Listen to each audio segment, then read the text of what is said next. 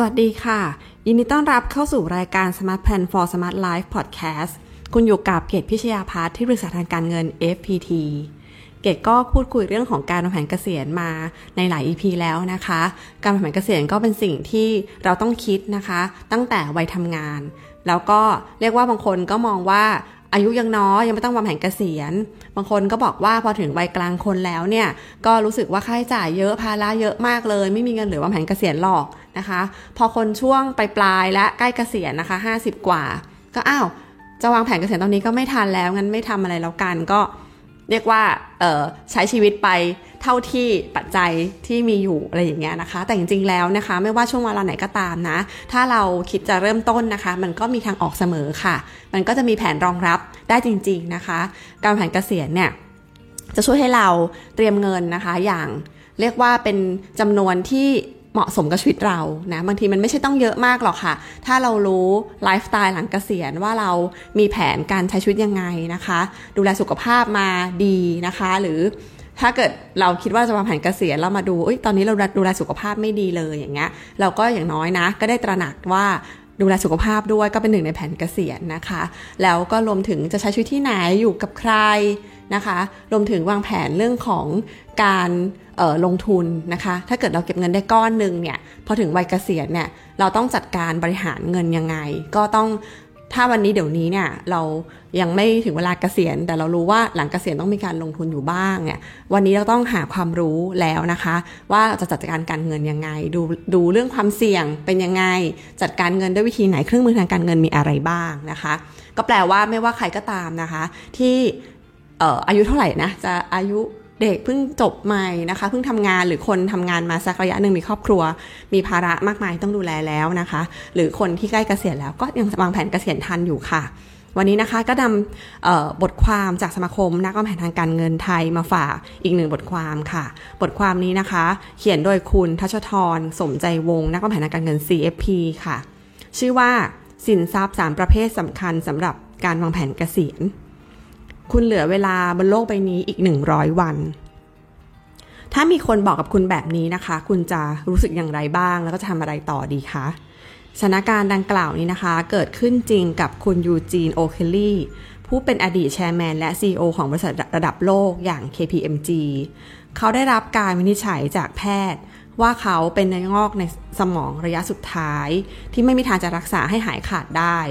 แล้วก็จะมีชีวิตอยู่ได้อีกเพียงไม่กี่เดือนนะคะ เรียกว่าเพียงประมาณ 100 วัน ในขณะที่เขาอายุได้ 53 ปี แล้วก็อยู่ในจุดที่ถือว่าประสบความสำเร็จสูงสุดในชีวิต ภายหลังจากที่ตั้งสติได้นะคะ เขาก็ได้คิดทบทวนเรื่องราวต่างๆ ที่ผ่านมาในชีวิต แล้วก็ตัดสินใจเลือกที่จะใช้เวลาที่เหลืออยู่ไปกับการบอกลา คนที่ผ่านเข้ามาในชีวิตของเขาในช่วงเวลาต่างๆนะคะ ไม่ว่าจะเป็นคนที่เขารู้จัก ลูกค้า คู่ค้า หรือเพื่อนสมัยเรียน เพื่อนสนิท ครอบครัว ภรรยาและลูกๆ และเขาก็ได้พบว่าความสัมพันธ์กับคนรอบข้างเนี่ย คือสิ่งที่ทำให้เขาใช้ชีวิตอย่างมีความหมาย โดยเขาเขียนบันทึกในหนังสือเรื่อง Chasing Daylight ของเขาว่า เขาเพิ่งค้นพบช่วงเวลาของความสุขในช่วงเวลาสุดท้ายของชีวิต และ กล่าวว่าชีวิตที่สมบูรณ์แบบของเขา จะเกิดขึ้นไม่ได้เลย หากขาดครอบครัว ภรรยาและลูกๆ มาร่วมใช้เวลาที่มีค่านั้นไปด้วยกัน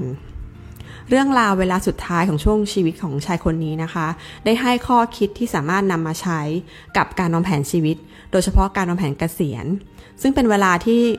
สำคัญช่วงเวลาหนึ่งของแต่ละคนได้เป็นอย่างดี ท้ายที่สุดแล้วคงไม่มีอะไร มากไปกว่าการตั้งคำถาม แล้วก็หาคำตอบกับตัวเองให้ได้ว่า อะไรคือสิ่งที่สำคัญในชีวิต เมื่อกล่าวถึงการวางแผนเกษียณ สิ่งหนึ่งที่มักจะถูกนึกถึงเป็นลำดับแรก ๆนะคะ มักจะเป็นการเตรียมความพร้อมด้านการเงิน ไม่ว่าจะเป็นการเตรียมสินทรัพย์นะคะต่างๆ ทางการเงินนะคะ ให้สอดคล้องกับรูปแบบการใช้ชีวิตที่ต้องการ รวมถึงการออมและการลงทุนที่เกี่ยวข้องนะคะเพื่อเพิ่มมูลค่าของสินทรัพย์ต่าง ๆ เหล่านั้น เพื่อให้มีมูลค่าเพียงพอ แล้วก็นำผลตอบแทนที่ได้มาเป็นส่วนหนึ่งของการใช้จ่ายในการดำรงชีวิตนะคะ แต่ว่าแน่นอนค่ะ สินทรัพย์ทางการเงินน่ะเป็นปัจจัยสำคัญ แต่ว่าถ้าหากขาดความสมดุลกับสินทรัพย์ประเภทอื่นนะคะ ที่สำคัญในชีวิตของเราไปเนี่ยก็จะทำให้การใช้ชีวิตไม่สมบูรณ์เต็มที่นะคะ ก็เรียกว่ามีเงินแต่ว่าอาจจะไม่มีความสุข นะคะ แล้วถ้าขาดความสุขมากๆเนี่ยเงินก็จะหมดไปเร็วด้วยนะ เพราะบางทีเงินมันก็จะถูกใช้ไปแบบไม่มีเหตุผล หรือถ้าขาดความสุข ความสบายใจ สุขภาพสุดโทมไปด้วย เป็นผลข้างเคียง ก็ถูกต้องเอาเงินมารักษาตัวอีกอย่างเงี้ยนะคะ นักแผนทางการเงิน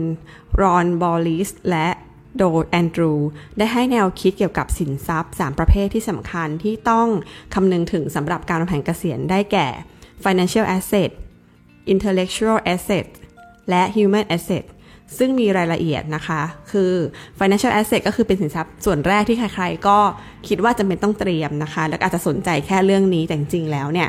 มันเก็บว่ามันแยกกันไม่ออกเลยกับสินทรัพย์อีก 2 อย่างนะคะ financial asset คือสินทรัพย์ที่เป็นพวกตัวเงินนะคะ เป็นสินทรัพย์ที่สามารถประมวลมูลค่าออกมาเป็นตัวเงินได้นะ ไม่ว่าจะเป็นที่อยู่อาศัย อสังหาริมทรัพย์ เงินลงทุนในกองทุนรวม กองทุนสำรองเลี้ยงชีพ ประกันชีวิต หลักทรัพย์ แล้วก็ของสะสมต่างๆ นะคะ อันดับที่2เนี่ยสินทรัพย์ประเภทที่ 2 ก็คือ intellectual assets นะคะ ก็คือสินทรัพย์ในด้านทักษะความรู้นะคะ ตัวอย่างเช่น ความรู้เฉพาะด้าน ทักษะต่างๆ ทั้งที่เกี่ยวข้องกับหน้าที่การงานรวมถึงทักษะที่ได้เรียนรู้ผ่านการใช้ชีวิตนะคะ ความสามารถเฉพาะตัวของแต่ละบุคคลนะรวมถึงประสบการณ์ที่ผ่านมาในอดีตนะคะสินทรัพย์พุทธศาสตร์ความรู้เนี่ยมันจะเป็นเกดคิดว่ามันจะเป็นส่วนหนึ่งที่ ทำให้อะถ้าเป็นวัยทำงานเนี่ยยิ่งเราเพิ่มสินทรัพย์นี้ตั้งแต่วัยทำงานเลยแล้วก็จะเป็นคนหารายได้หลายช่องทางนะคะ แล้วพอถึงวัยเกษียณเนี่ยเอาจริงเนี่ยถ้ายังทำงานได้เนี่ยการทำงานไปเรื่อยๆนะคะ มันมันจะทำให้เรามีชีวิตที่มีชีวิตชีวามากกว่าเกษตรมาอยู่บ้านเฉยๆนะแล้วแล้วสินทรัพย์ทักษะความรู้พวกนี้มันทำให้เราก็ยังมีรายได้ไม่ขาดตอนนะคะ ทำเสริมได้ไรายได้ ก็แปลว่าส่วนหนึ่งก็คือ เงินก้อนที่เราเตรียมไว้ มันก็จะปลอดภัยขึ้นเนาะบางคนก็กลัวเตรียมเงินไม่พอเดี๋ยวใช้เงินหมดก่อนอะไรอย่างเงี้ย ก็ถ้ายังมีทักษะสินทรัพย์ ด้านความรู้เนี่ยเราก็จะมีรายได้ไปเรื่อยๆอีกยาวนาน พอเลี้ยงตัว จริงๆแล้วเนี่ยถ้าเป็นวัยทำงานนะคะ เราก็อยากได้รายได้เยอะๆเพื่อจะเหลือมาสะสมถูกไหมคะ แต่ถ้าเป็นวัยเกษียณเนี่ยเอาเป็นว่าแค่หารายได้มาพอกับค่าใช้จ่ายอะ่ะ มันก็ไม่ต้องไปควักเงินออมที่มีอยู่อะได้นะคะเเรียกว่าแบบเงินออมก็เก็บไว้ให้นานที่สุด แต่ว่าวันนี้ยังหาใหม่ได้แค่พอค่าใช้จ่ายเนี่ย เราก็ happy แล้วอะไรอย่างเงี้ยนะคะ ก็ก็ช่วยได้เยอะเลยนะ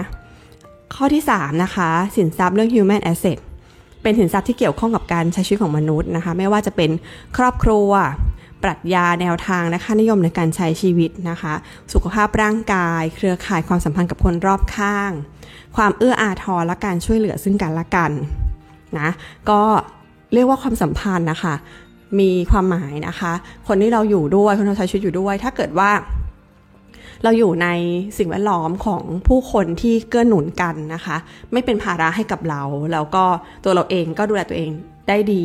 ไม่เป็นภาระให้คนอื่นนะคะ มีความสัมพันธ์ที่ดีไม่ใช่ไม่ใช่ toxic relationship เนาะมีความห่วงใยมีความเห็นอกเห็นใจรับฟังนะ บางทีคนที่อยู่ใกล้ๆเราข้างๆเราอะค่ะ มันอาจจะไม่ได้มีคุณค่าในเรื่องของออหน้าที่การงานหรือการเงินนะคะ แต่ว่ามีคุณค่าเรื่องของจิตใจ ความสบายใจ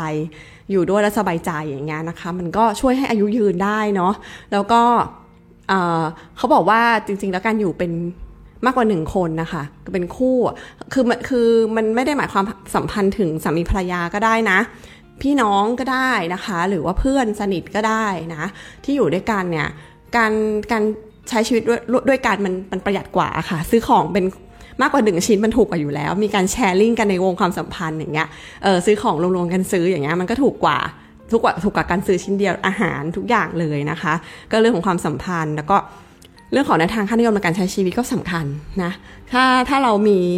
มีความพอเพียง มีความพอดี มีความพอใจง่ายอยู่ง่าย มีความสุขง่าย มันก็มันก็ทำให้ให้เราเนี่ย ไม่ต้องใช้เงินคือบางอย่างเรามันไม่ได้โฟกัสเรื่องเงินอย่างเดียว มันประกอบกันจริง ๆนะคะ นี่คือ human assets คือสินทรัพย์ที่เกี่ยวข้องกับการใช้ชีวิตของมนุษย์นะคะ ก็เรียกว่าสินทรัพย์ทางการเงินเนี่ยเป็นสิ่งที่ขาดไม่ได้นะคะ แล้วก็จำเป็นที่ต้องมีการวางแผน เพื่อเก็บออมลงทุนต่อยอดความมั่งคั่ง ให้เพียงพอสำหรับการใช้ชีวิต ในรูปแบบที่ต้องการนะแล้วก็แต่หากให้ความสำคัญกับเพียงแค่สินทรัพย์ที่เป็นตัวเงินเนี่ยโอกาสที่จะ ดูแลรักษาและเสริมสร้างและรักษาความมั่นมั่งคั่งอย่างต่อเนื่องในระยะยาวเนี่ยจะเป็นไปได้ยาก เรียกว่าการดำรงอยู่ของการมีเงินเนี่ยต้องใช้อย่างอื่นประคับประคองไปด้วยนะคะ หากพิจารณาอย่างละเอียดแล้วเนี่ยสินทรัพย์ทั้งกลุ่มที่เป็น human asset แล้วก็ intellectual asset จะมีส่วนเสริม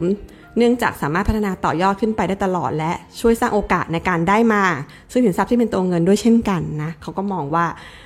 ความสัมพันธ์ที่ดีกับสกิลที่มีความรู้เนี่ยก็จะหาเงินได้อีกนะคะการมีทักษะความรู้ประสบการณ์รวมถึงความเชี่ยวชาญเฉพาะด้าน สามารถนำมาซึ่งโอกาสในการหารายได้ทำธุรกิจ ไม่ว่าจะเป็นการถ่ายทอดความรู้ผ่านสื่อต่างๆ การให้คำแนะนำแล้วก็เป็นที่ปรึกษานะคะ ส่วนความสัมพันธ์ที่ดีกับผู้คนก็นำมาทางโอกาสธุรกิจ แล้วก็เป็นทรัพยากรสำคัญ ในการดำเนินการต่างๆ ด้วยรวมถึงการสร้างเครือข่ายธุรกิจอีกด้วย เหนือสิ่งอื่นใดความสัมพันธ์กับผู้คนรอบตัวที่ดีจะส่งผลต่อการใช้ชีวิตอย่างมีความสุขแบบโดยตรงเลยค่ะนะมีเงินแต่ถ้าทะเลาะกับคนที่บ้านเนี่ย เงินเท่าไหร่ก็ช่วยไม่ได้นะคะ ความร้อนในใจมันไม่ได้คลายลงนะคะ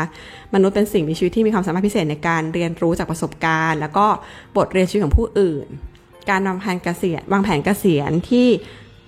โดยวางแผนแบบรอบด้านนะคะมีความจำเป็นที่จะต้องเตรียมพร้อมและวางแผนเกี่ยวกับสินทรัพย์ทั้ง 3 ประเภทนะคะ เพื่อช่วยเพิ่มโอกาสให้ใช้ชีวิตอย่างเติมเต็ม และมีจุดมุ่งหมายแล้วก็จะได้รับความสงบสุขอย่างแท้จริงค่ะ ก็ขอบคุณที่ติดตามกันนะคะ แล้วก็ฝากกดไลค์กดแชร์ด้วยนะคะ ให้บทความให้พอดแคสต์นี้มีเป็นที่นิยมใน YouTube ด้วยนะคะ จะเป็นกำลังใจในการทำอีพีต่อๆไปค่ะ แล้วจะนำบทความดีๆ แล้วก็ไอเดียความรู้ดีๆ มาฝากอีกค่ะ ขอบคุณค่ะ สวัสดีค่ะ